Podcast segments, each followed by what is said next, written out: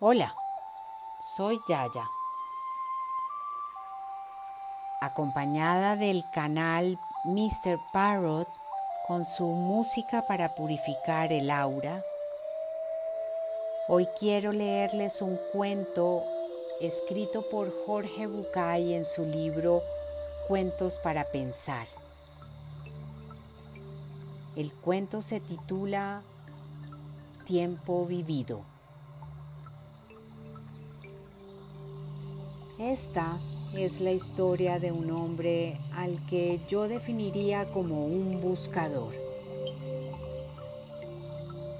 Un buscador es alguien que busca, no necesariamente alguien que encuentra.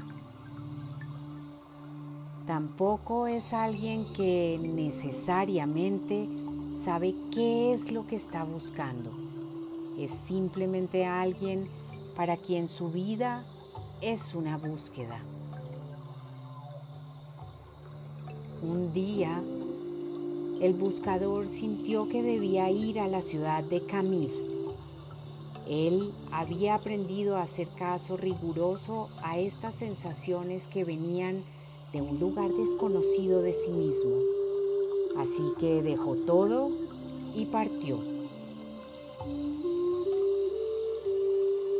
Después de dos días de marcha por los polvorientos caminos, divisó a lo lejos Camir.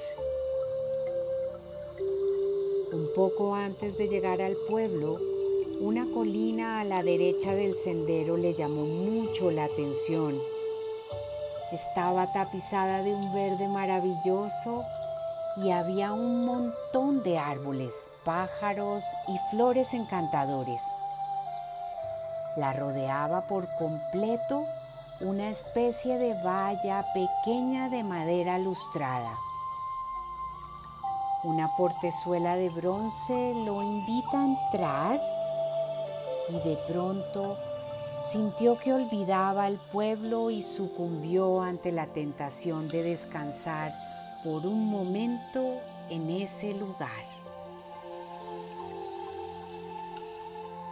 El buscador traspasó el portal y empezó a caminar lentamente entre las piedras blancas que estaban distribuidas como al azar entre los árboles. Dejó que sus ojos se posaran como mariposas en cada detalle de este paraíso multicolor. Sus ojos eran los de un buscador y quizás por eso descubrió sobre una de las piedras aquella inscripción. Abdul Tarek vivió ocho años, seis meses, dos semanas y tres días.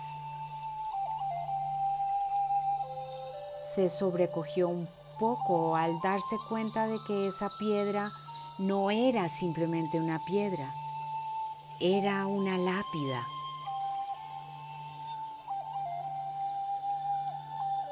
Sintió pena al pensar que un niño de tan corta edad estaba enterrado en ese lugar. Mirando a su alrededor, el hombre se dio cuenta de que la piedra de al lado también tenía una inscripción. Se acercó a leerla y decía, Yamir Khalib vivió cinco años, ocho meses y tres semanas. El buscador se sintió terriblemente conmocionado. Este hermoso lugar era un cementerio y cada piedra una tumba. Una por una empezó a leer las lápidas. Todas tenían inscripciones similares, un nombre y el tiempo de vida exacto del muerto.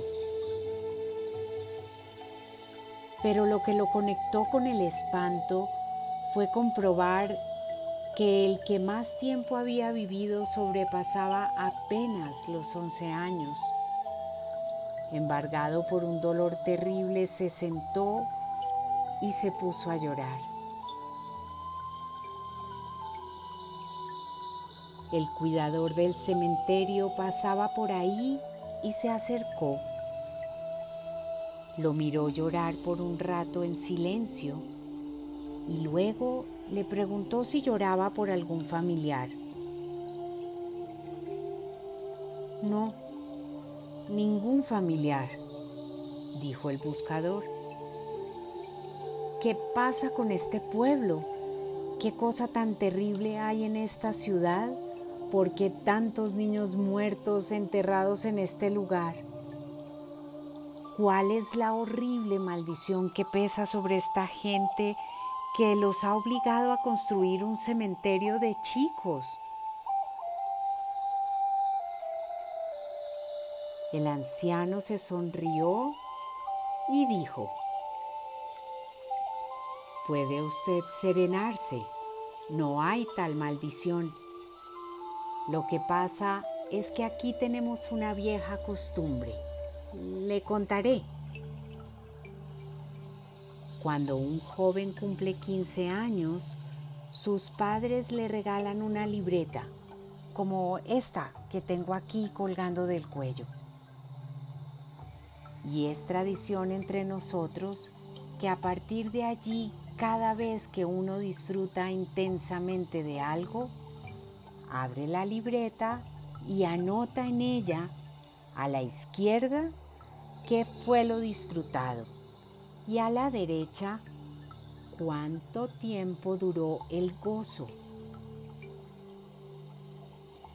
Vamos a ver, conoció a su novia y se enamoró de ella. ¿Cuánto tiempo duró esa pasión enorme y el placer de conocerla? ¿Una semana? ¿Dos? ¿Tres semanas y media? Y después la emoción del primer beso, el placer maravilloso del primer beso. ¿Cuánto duró? ¿El minuto y medio del beso? ¿Dos días? ¿Una semana?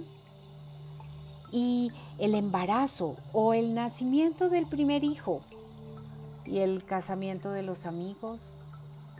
¿Y el viaje más deseado? y el encuentro con el hermano que vuelve de un país lejano? ¿Cuánto tiempo duró el disfrutar de estas situaciones? ¿Horas? Así vamos anotando en la libreta cada momento que disfrutamos.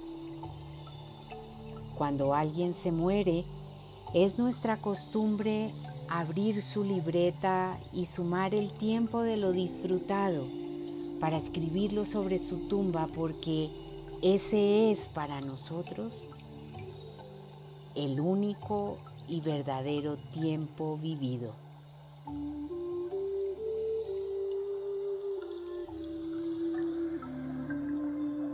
Con todo mi cariño, Yaya.